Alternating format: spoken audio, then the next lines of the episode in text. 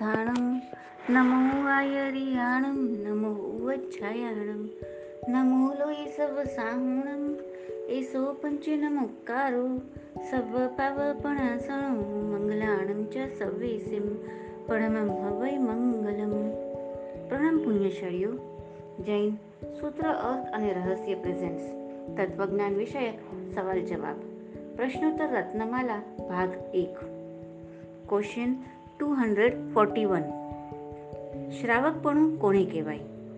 Answer, જેના કશાય પાતળા પડ્યા હોય, સંતોષ આવ્યો હોય, માહિતી ગુણ આવ્યો હોય, સાચો સંગ મળ્યો હોય, તે શ્રાવક કહેવાય.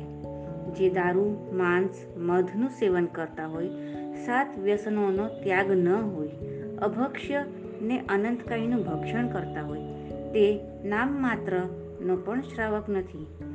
જે નવતત્વ વિતરાગ દર્શનના વિચારો સાંભળી ભણી યાદ રાખે, પણ એક નાનું પણ વ્રત અંગીકાર કરે નહીં, તે ફક્ત શ્રુત શ્રાવક છે.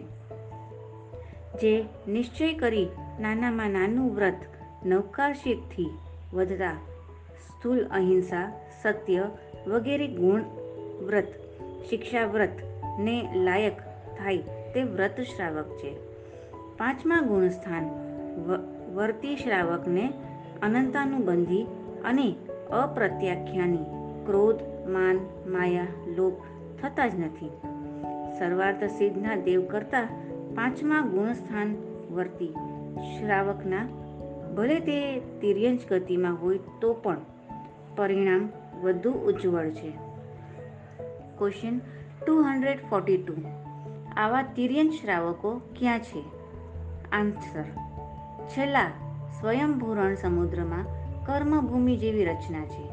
એટલે ત્યાં ઉપજેલા જીવોમાં તિર્યંચોને પંચમ ગુણ સ્થાનનું શ્રાવકપણું હોઈ શકે છે. સ્વયંભૂરણ સમુદ્રમાં તિર્યંચોના ઉત્કૃષ્ટ શરીર ચાર હજાર જોજનના હોય છે. મનુષ્યનું ગમન અઢી દ્વીપની બહાર હોતું નથી. પરંતુ અઢી દ્વીપની બહાર અસંખ્યતા સમ્યક દ્રષ્ટિ શ્રાવક છે. તેમાં મગરમચ્છ, વાંદરા, હાથી, વાઘ, સિંહ આદિ અસંખ્ય જીવ સમ્યક દ્રષ્ટિ છે. અસંખ્યતા મિથ્યા દ્રષ્ટિ વચ્ચે એક સમ્યક દ્રષ્ટિ છતાં એવા સમ્યક દ્રષ્ટિ વ્રતિ શ્રાવક અસંખ્યતા છે. પંચમ ગુણ વ્રતિ તિર્યંચને પણ શ્રાવક કહેવાય છે. મનુષ્ય કરતાં તિર્યંચોમાં ઝાઝા શ્રાવકો છે. સ્વયંભૂરણ સમુદ્રના તળિયે રેતી નથી હોતી, પણ મણિરત્ન હોય છે. તિર્યંચ પણ સમકીતી ને વ્રતિ થઈ ગયા પછી માંસનો આહાર કરતા નથી. નિર્દોષ આહાર જ લે છે. Question two hundred forty three કેટલી પ્રકારના પ્રાણીઓ છે? કેટલી ઇન્દ્રિયવાળા સ્થાવર જીવો કહેવાય? આન્સર પ્રાણીઓ બે પ્રકારના છે. એક ત્રસ પ્રકારના, એટલે કે હાલવા ચાલવાની શક્તિવાળા. બીજા સ્થાવર, જે જગ્યાએ દેહ ધારણ કર્યો હોય તે સ્થળે સ્થિતિમાન. જો કે સ્થાવર અને ત્રસમાં ચાલી શકે ને ન ચાલી શકે, એ અપેક્ષાથી અંતર બતાવવું ઠીક નથી. કારણ કે તેમ કરવાથી ગમન વિનાના અયોગી કેવડીમાં સ્થાવરનું લક્ષણ અને અલ્પયોગવાળા અગ્નિકાયને વાયુકાયમાં ત્રસનું લક્ષણ મળવાથી અતિવ્યાપ્તિ દોષ આવે છે. ખરેખર, આ બેમાં જે અંતર છે એ કે ત્રસોને ત્રસ નામકર્મનો ઉદય હોય છે અને સ્થાવરોને સ્થાવર નામકર્મનો ઉદય હોય છે. એકેન્દ્રિય પ્રાણીઓ સ્થાવર કહેવાય. અને બે ઇન્દ્રિયથી પાંચ ઇન્દ્રિયવાળા પ્રાણી ત્રસ કહેવાય. Question two hundred forty four એકેન્દ્રિય જરા ઊંડાણથી સમજાવો. આન્સર એકેન્દ્રિય જેને ફક્ત સ્પર્શ ઇન્દ્રિયના વિષયનું જ્ઞાન છે. તે એકેન્દ્રિય જીવો છે. તેના પાંચ ભેદ છે. પૃથ્વી, પાણી, અગ્નિ, વાયુ ને વનસ્પતિ. વનસ્પતિના બે ભેદ છે. આખા ઝાડમાં એક જ જીવ હોય અથવા એક પાનમાં એક જીવ હોય તે પ્રત્યેક વનસ્પતિ કાય અને એક પાન વગેરેમાં અનંત જીવો સાથે હોય તે સાધારણ વનસ્પતિ કાય છે. નિગોદના જીવ પણ વનસ્પતિ કાય એકેન્દ્રિય જીવો છે. એકેન્દ્રિય જીવોને મોહનું પ્રબળપણું છે. એ પાંચેય પ્રકારનો જીવ સમૂહ મન પરિણામથી રહિત છે. એકેન્દ્રિય જીવને પણ અનુકૂળ સ્પર્શાદીની પ્રિયતા અવ્યક્તપણે છે. તે મૈથુન સંજ્ઞા છે. એકેન્દ્રિય જીવને દેહ અને દેહના નિર્વાહ આદિ સાધનમાં પરિગ્રહ સંજ્ઞા અવ્યક્ત મૂર્છા રૂપે છે. વનસ્પતિ એકેન્દ્રિય જીવમાં આ સંજ્ઞા કંઈક વિશેષ વ્યક્ત છે. Question two hundred forty five બે ઇન્દ્રિયથી પંચેન્દ્રિય જીવો ઉદાહરણ સાથે સમજાવો. આન્સર બે ઇન્દ્રિય, જેને સ્પર્શ અને રસ એટલે કે જીભ અને ચામડી બે વિષયનું જ્ઞાન છે, તે બે ઇન્દ્રિય જીવ કહેવાય. તેમાં શંખ, છીપ, કૃમિ, કરમિયા, કીડા, ગાડર, ગંડોલા, ઈયળ, પોરા, અળસિયા, વાળાજળો, વિચલિત રસવાળા, અથાણામાં બે ઇન્દ્રિય જીવો છે. તે ઇન્દ્રિય, જેને સ્પર્શ, રસ અને ગંધ, એટલે કે જીભ, ચામડી ને નાક, એ ત્રણ ઇન્દ્રિયનું જ્ઞાન છે તે ત્રણ ઇન્દ્રિયવાળા જીવો છે. તેમાં જૂ માકડ કીડી વીછી, ઉદેહી મંકોડા ચાંચડ કંથુઆ, કાનખજૂરા, ધનેરા વગેરે તે ઇન્દ્રિય જીવો કહેવાય. ચોરેન્દ્રિય.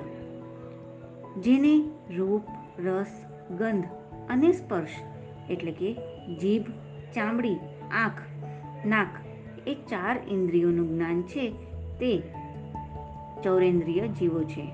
તેમાં ડાન્સ, મચ્છર, માખી, ભમરી, ભમરા, પતંગિયા, કંસારી, ઢીંકણ વીંછું તીડ, બગ, ખડ, ખડમાકડી વગેરે ચૌરેન્દ્રિય જીવો કહેવાય. પંચેન્દ્રિય, જેને રૂપ, રસ, ગંધ, સ્પર્શ અને શબ્દ, એટલે કે જીભ, ચામડી, આંખ, નાક કાન એ પાંચ ઇન્દ્રિયનું જ્ઞાન છે, તે પંચેન્દ્રિય જીવો છે. દેવ, મનુષ્ય, નારક, તિર્યંજ પંચેન્દ્રિય જેવા કે પશુ પક્ષી, માછલી વગેરે પંચેન્દ્રિયો, પંચેન્દ્રિય જીવો છે.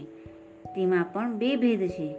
જે પંચેન્દ્રિયને મન છે, તે સંઘની પંચેન્દ્રિય અને જેને મન નથી, તે અસંઘની પંચેન્દ્રિય છે. Question two hundred forty six ઈંડું શું છે? શું શાકાહારી ઈંડા હોઈ શકે? આન્સર. તે ત્રસ પંચેન્દ્રિય જીવ છે. તેનો ખોરાક તે માંસાહાર જ છે. તે પોલ્ટ્રી ફાર્મમાં ફક્ત મરઘીઓ જ હોય અને એક પણ મરઘો ન હોય તો તે વાડામાં ઉત્પન્ન થતા ઈંડાને શાકાહારી ઈંડા કહેવામાં આવે છે. પણ તે સાચું નથી. પ્રત્યેક ઈંડામાં જીવ હોય છે. માટે કોઈ પણ પ્રકારનું ઈંડું શાકાહારી હોઈ શકે જ નહીં. વળી ઈંડાને ફોડતા તરત જ તેમાં બીજા બે ઇન્દ્રિય જીવો અસંખ્યતા ઉત્પન્ન થઈ જાય છે. માટે ઈંડું એટલે જ માંસાહાર, તે ખવાય જ નહીં. Question two hundred forty seven પૃથ્વી, પાણી, તેવું, વાયુ, વનસ્પતિ એ પાંચ એકેન્દ્રિય સ્થાવર જીવોમાં સૌથી સૂક્ષ્મ કોણ? આન્સર, પાંચેયમાં વનસ્પતિકાય સૌથી સૂક્ષ્મ છે. બાકીના ચારમાં વાયુકાય સૌથી સૂક્ષ્મ. બાકીના ત્રણમાં અગ્નિકાય સૌથી સૂક્ષ્મ. બાકીના બેમાં અપકાયના જીવો પૃથ્વીકાય ના જીવો કરતાં સૂક્ષ્મ છે. Question two hundred forty eight કેવી પ્રકૃતિ મિચ્છામી દુક્કડમ કેવી પ્રવૃત્તિ કરવાથી જીવો નરક કે તિર્યંચ ગતિમાં જાય છે આન્સર જીવો ઘણી હિંસા કરે બહુ જ પરિગ્રહ વધારે તૃષ્ણા રાખી ત્રસ જીવોનો માંસાહાર કરે પંચેન્દ્રિય જીવોનો નાશ કરે રૌદ્ર ધ્યાન ધ્યાવે તો જીવ નરકમાં જાય જીવો માયા કપટ કરે, જૂઠું બોલે, ખોટા તોલ માપ રાખે અર્થ ધ્યાન કરે, તેવા જીવો તિર્યંચમાં જાય છે. Question two hundred forty nine દેવગતિ કે મનુષ્ય ગતિમાં શું કરવાથી જાય? આન્સર જેઓ પ્રકૃતિના ભદ્રિક હોય, વિનયી અને નમ્ર હોય, જેનામાં અનુકંપા ને દયા હોય, જેઓ અભિમાની ને ગર્વિષ્ઠ ન હોય તેઓ મનુષ્ય ગતિનું આયુષ્ય બાંધે. જે જીવો સંયમ પાડે છે, પરંતુ રાગ, મોહ છે. જેઓ ગ્રહસ્થ છે, પણ શ્રાવક વ્રત પાડે છે. જેઓ અજ્ઞાન, પણ બાલ તપશ્ચર્યા અગાધ કરણી કરે છે અને સહે છે. જેઓ નિર્જરાને જાણતા નથી, પણ પરવશપણે ભૂખ તરસ, ઠંડી, ગરમી વગેરે સહન કરે છે. તેઓ દેવગતિમાં જાય છે. ક્વેશ્ચન ટુ હંડ્રેડ ફિફ્ટી મનુષ્યના મુખ્ય બે ભેદ કયા? આન્સર મનુષ્યના મુખ્ય બે ભેદ, ગર્ભજ અને સમૂર્છિમ. ગર્ભજના પાછા બે ભેદ પર્યાપ્તા ને અપર્યાપ્તા પંદર કર્મભૂમિના મનુષ્ય પ્લસ ત્રીસ અકર્મભૂમિના પ્લસ છપ્પન અંતરદ્વીપવાસી એમ એકસો એક પ્રકારના ગર્ભજ મનુષ્ય થયા તેમાં એકસો એક પ્રકારના પર્યાપ્તા ને એકસો એક પ્રકારના અપર્યાપ્તા એમ ગણતા બસો બે પ્રકારના ગર્ભજ મનુષ્ય થયા હવે એકસો એક પ્રકારના ગર્ભજ મનુષ્યમાંથી નીકળતા મળ, મૂત્ર, લીંટ બળખા ઉલટી, પિત્ત, પરુ, લોહી, લાળ, વીર્ય, મરેલા માણસનું ક્લેવર વગેરે ચૌદ પ્રકારની વસ્તુમાં જે જીવ ઉપજે જે ઉપજે ઉપજે છે તેને સમૂર્ચિમ જીવ કે મનુષ્ય કહે છે. તે અપર્યાપ્તા જ મરે છે. તેને મન સિવાયની પાંચેય પર્યાપ્તિ હોય છે. સમૂર્ચિમ મનુષ્યના એકસો એક ભેદ થાય છે. સમૂર્ચિમ મનુષ્ય વિશે જાણ્યા પછી એકથી થાળીમાં કેટલા સમૂર્ચિમ મનુષ્ય જન્મે ને મરે તે સમજી શકાય છે. માટે એઠું નહીં મૂકવામાં ને થાળી ધોઈને પીવામાં કેટ કેટલી હિંસામાંથી બચી જવાય તે સમજ હોવી જરૂરી છે. આજની આપણી જીવનશૈલી એવી છે કે મળ, મૂત્ર લીંટ વગેરે સીધું ગટરમાં જાય છે ને સમૂર્છિમ મનુષ્યની ઉત્પત્તિની પરંપરા ચાલુ રહે છે. તે પણ છૂટામાં સુકાઈ જાય તો સારું. જેટલું પણ શક્ય હોય તેટલું આચરવું જોઈએ. ને જે ન ન આચરી શકાય તેમ હોય તેના માટે હૃદયમાં દુઃખ હોવું જોઈએ. પણ દુઃખ ત્યારે થશે જ્યારે સાચી વસ્તુ જાણશો. માટે જ્ઞાન મેળવવું ખૂબ જરૂરી છે. Question two hundred fifty one પર્યાપ્તા ને અપર્યાપ્તા જીવ કોને કહે છે? આન્સર જ્યારે કોઈ જીવ કોઈ યોનિમાં પહોંચે છે, ત્યારે ત્યાં જે પૂતગલોને ગ્રહણ કરે છે, તેમાં આહાર, શરીર, ઇન્દ્રિય, શ્વાસોશ્વાસ, ભાષા અને મન બનાવવાની શક્તિ અડતાલીસ મિનિટની અંદર થઈ જાય છે. તેને પર્યાપ્ત કહે છે. આ છ પર્યાપ્તમાંથી પહેલી ત્રણ પર્યાપ્ત બધા જ જીવ બાંધે છે. બાકીની પર્યાપ્તિમાંથી જે ગતિમાં શરીર બનાવવા માટે જેટલી બાંધવાની હોય તેટલી પૂરેપૂરી ન બંધાઈ રહે ત્યાં સુધી અપર્યાપ્તો કહેવાય. ને જેટલી બાંધવાની છે, તેટલી બાંધી લે ત્યારે પર્યાપ્ત કહેવાય. જ્યાં સુધી શરીર બનાવવાની શક્તિ પૂર્ણ થઈ શકતી નથી, ત્યાં સુધી તે જીવ નિવૃત્ય પર્યાપ્ત કહે છે અને જે જીવ પર્યાપ્તિ પૂર્ણ કરી શકતા નથી અને તરત જ મરી જાય છે, તેને લબ્ધ પર્યાપ્ત કહે છે. Question two hundred fifty two મનુષ્ય પણ મોંઘું કેમ છે? આવું મોંઘું મનુષ્યપણું પામીને શું કરવું? આન્સર કોઈનો પણ જીવ ફક્ત બે હજાર સાગરોપમ વર્ષ માટે નિગોદમાંથી બહાર નીકળે છે. તેમાંય તે સમયગાળા દરમિયાન વધુમાં વધુ અડતાલીસ ભવ મનુષ્યના મળે છે. તેમાં જો અકર્મ ભૂમિમાં મનુષ્ય તરીકે ઉત્પન્ન થયા હોઈએ, તો ત્યાં કાંઈ ધર્મ હોતો નથી. એટલે તેમાં જેટલા પણ મનુષ્યના ભવ મળ્યા હશે, તે આધ્યાત્મિક આધ્યાત્મિક દ્રષ્ટિએ નકામા ગયા.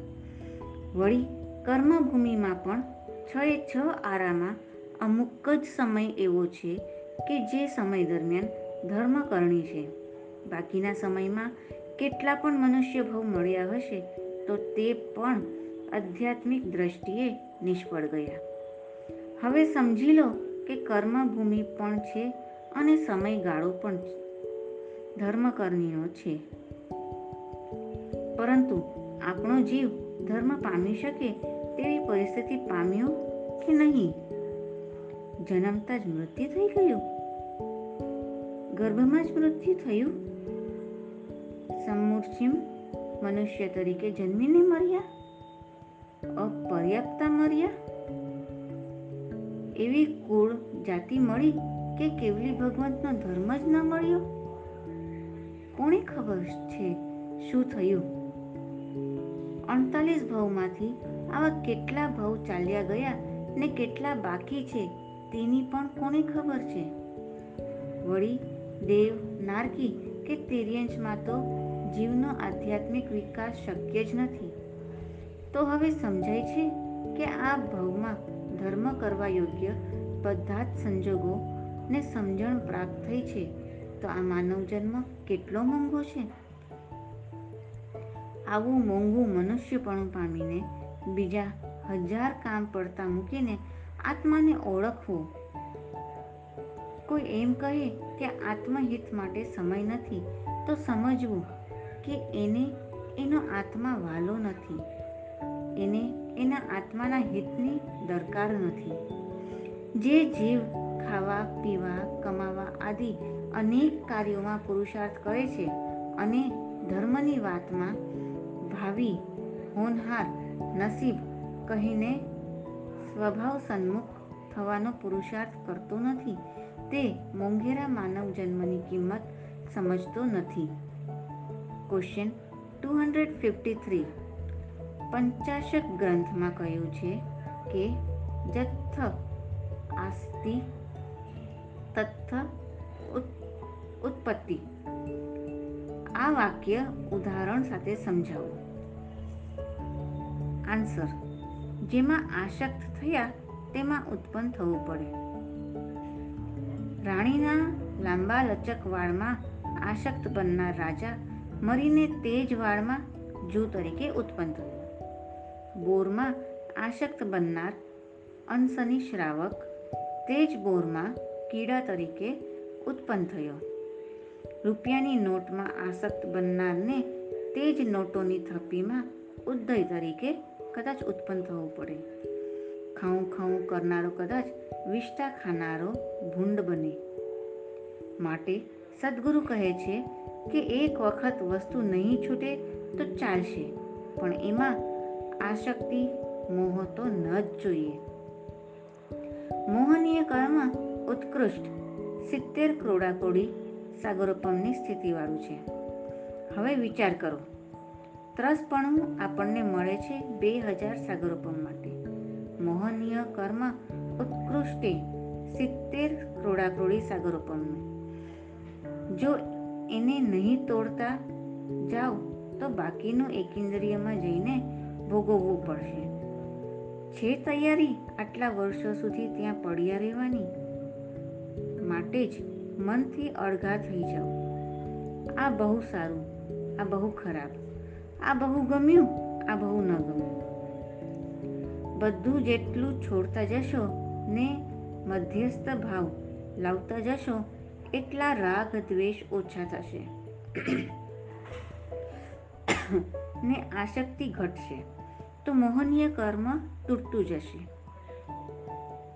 ઘોડિયામાં બાળકને ઝુલાવતી માતા પોતાના તાજા જન્મેલા બાળકને કહી રહી છે, હે બાળક, આ ઘોડિયું પણ તું જ છે. આ ખોયું પણ તું જ છે. આ ઘૂઘરો પણ તું જ છે. શું આ જાણ્યા પછી તને ફરી ફરી જન્મ લેવાનું મન થશે? માટે આ માનવ જન્મનો ઉપયોગ અજન્મા બનવા માટે કરજે. કેટલો વૈરાગ્ય ગર્ભિત સંદેશ છે આ. માં કહે છે, હે બાળક, આ ઘોડિયું લાકડાનું બન્યું છે. કદાચ કોઈ જન્મમાં તારો જીવ વૃક્ષ રૂપે હશે. તારું સ્થળ કપાઈને કદાચ આ ઘોડિયું બન્યું હશે. કદાચ કોઈ જન્મમાં તું કપાસનું વૃક્ષ હોઈશ. તારા જ કપાસમાંથી કદાચ આ ખોયું બન્યું હશે. હે બાળક, તારો જીવ પૃથ્વી કાયમાં હશે. તારા જ ચાંદીના ક્લેવરમાંથી આ ઘૂઘરો બન્યો હશે. હવે આ સમજ મળ્યા પછી આ ભૌતિકમાં તું લપેટાઈશ નહીં. નહીં તો પાછો ત્યાં જ પહોંચી જઈશ. આ જન્મનો ઉપયોગ એવો કરજે કે આ ચાર ગતિના ચક્કરમાંથી છૂટીને તું મોક્ષમાં પહોંચી જા. જ્યાંથી ફરી જન્મ લેવો જ ન પડે.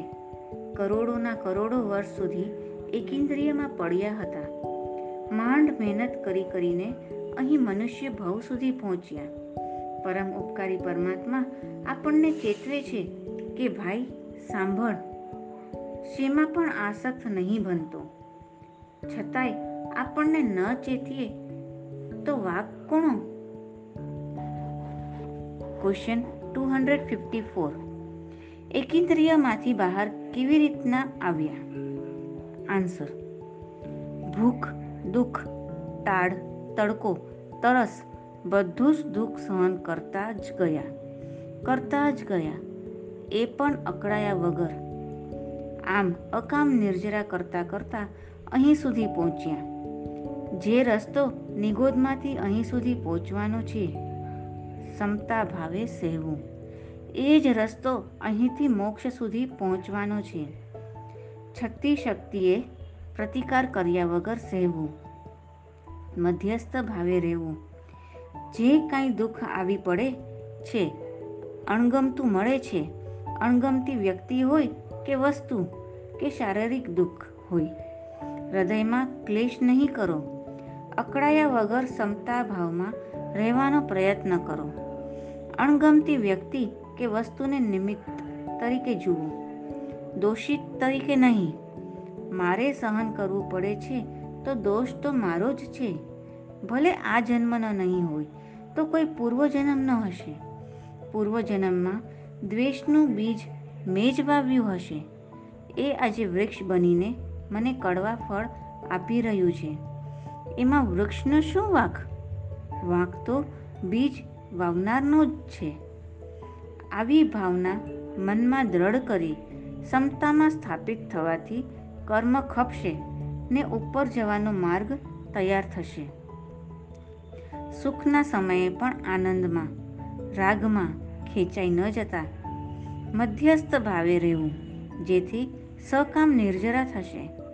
જો દ્રઢ પ્રહારી નામનો ડાકુ એક ઝાટકે બે કટકા કરનારો, બ્રાહ્મણ, ગાય, સ્ત્રી અને ગર્ભની એક સાથે ચાર હત્યા કરનારો, જો અકળાયા વગર સ્વેચ્છાએ દુઃખ સહન કરીને એ જ ભવમાં મોક્ષ સુધી પહોંચી જાય, તો આપણે કેમ નહીં?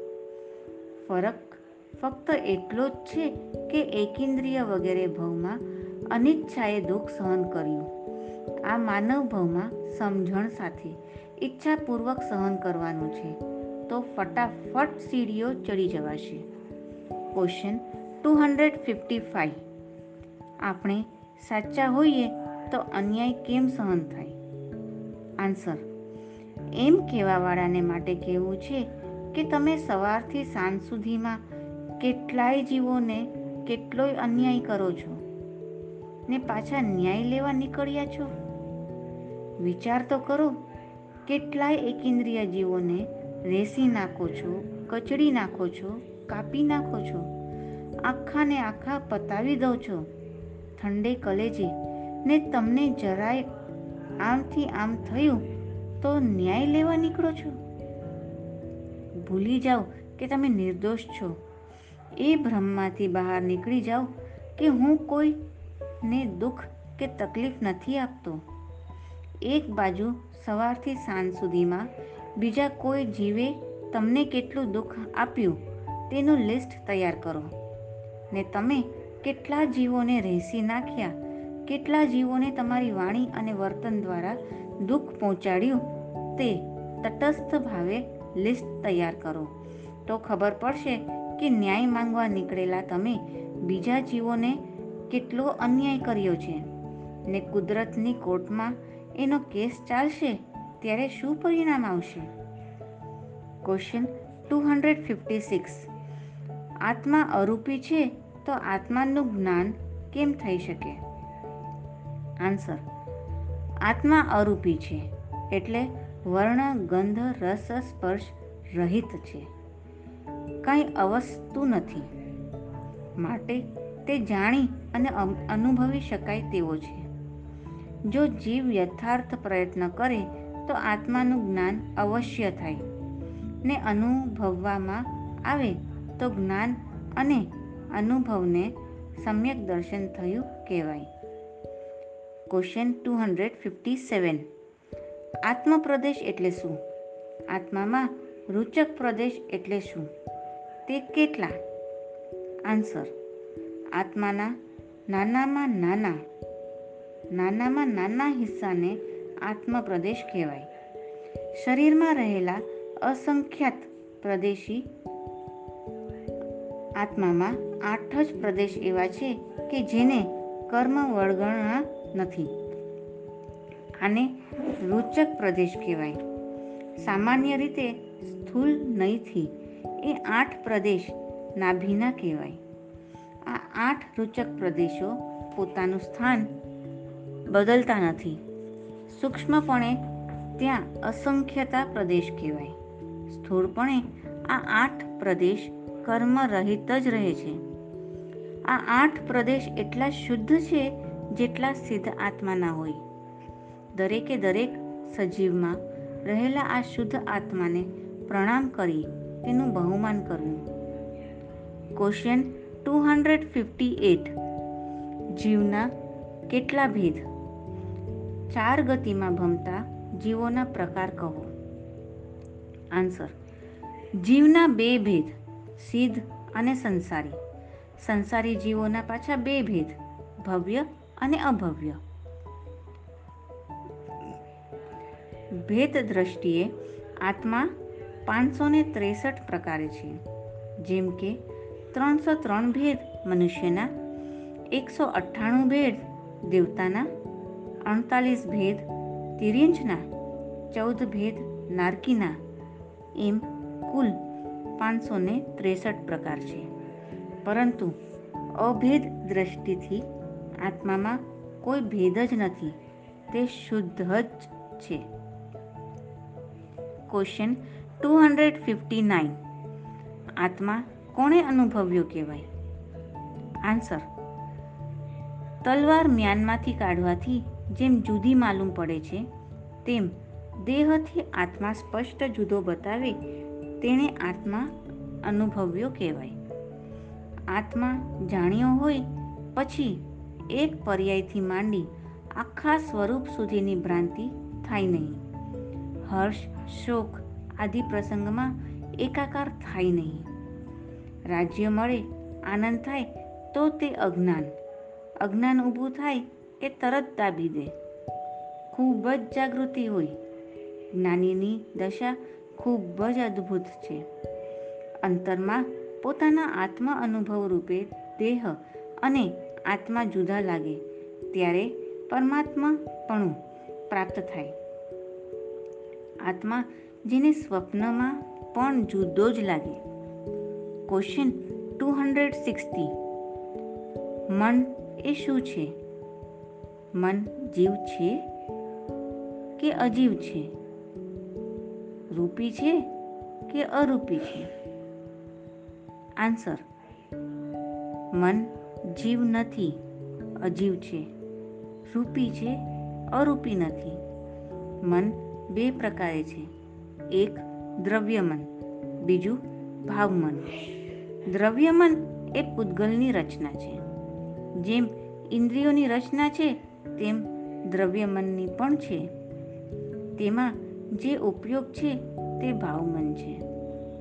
ખરી રીતે તો ભાવમન એ જ આત્મા છે. આત્મા દ્રવ્યમનમાં જોડાય ત્યારે સંકલ્પ, વિકલ્પ, વિચારો થાય છે. હવે આગળના સવાલ જવાબ આપણે નેક્સ્ટ ઓડિયોમાં જાણીશું. જીન આજ્ઞા વિરુદ્ધ કંઈ પણ બોલ્યા, બોલાયું હોય તો મિચ્છામી દુકડમ. પ્રણામ, અસ્તુ.